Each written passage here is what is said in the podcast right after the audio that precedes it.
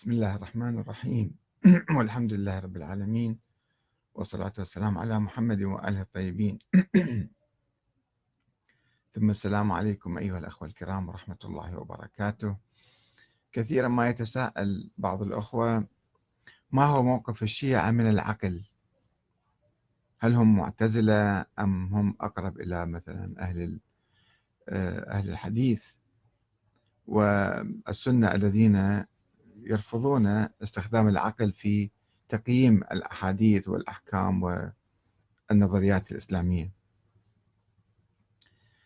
آه، وماذا يعني هذا الحديث المتداول فيما بينهم؟ آه، أن دين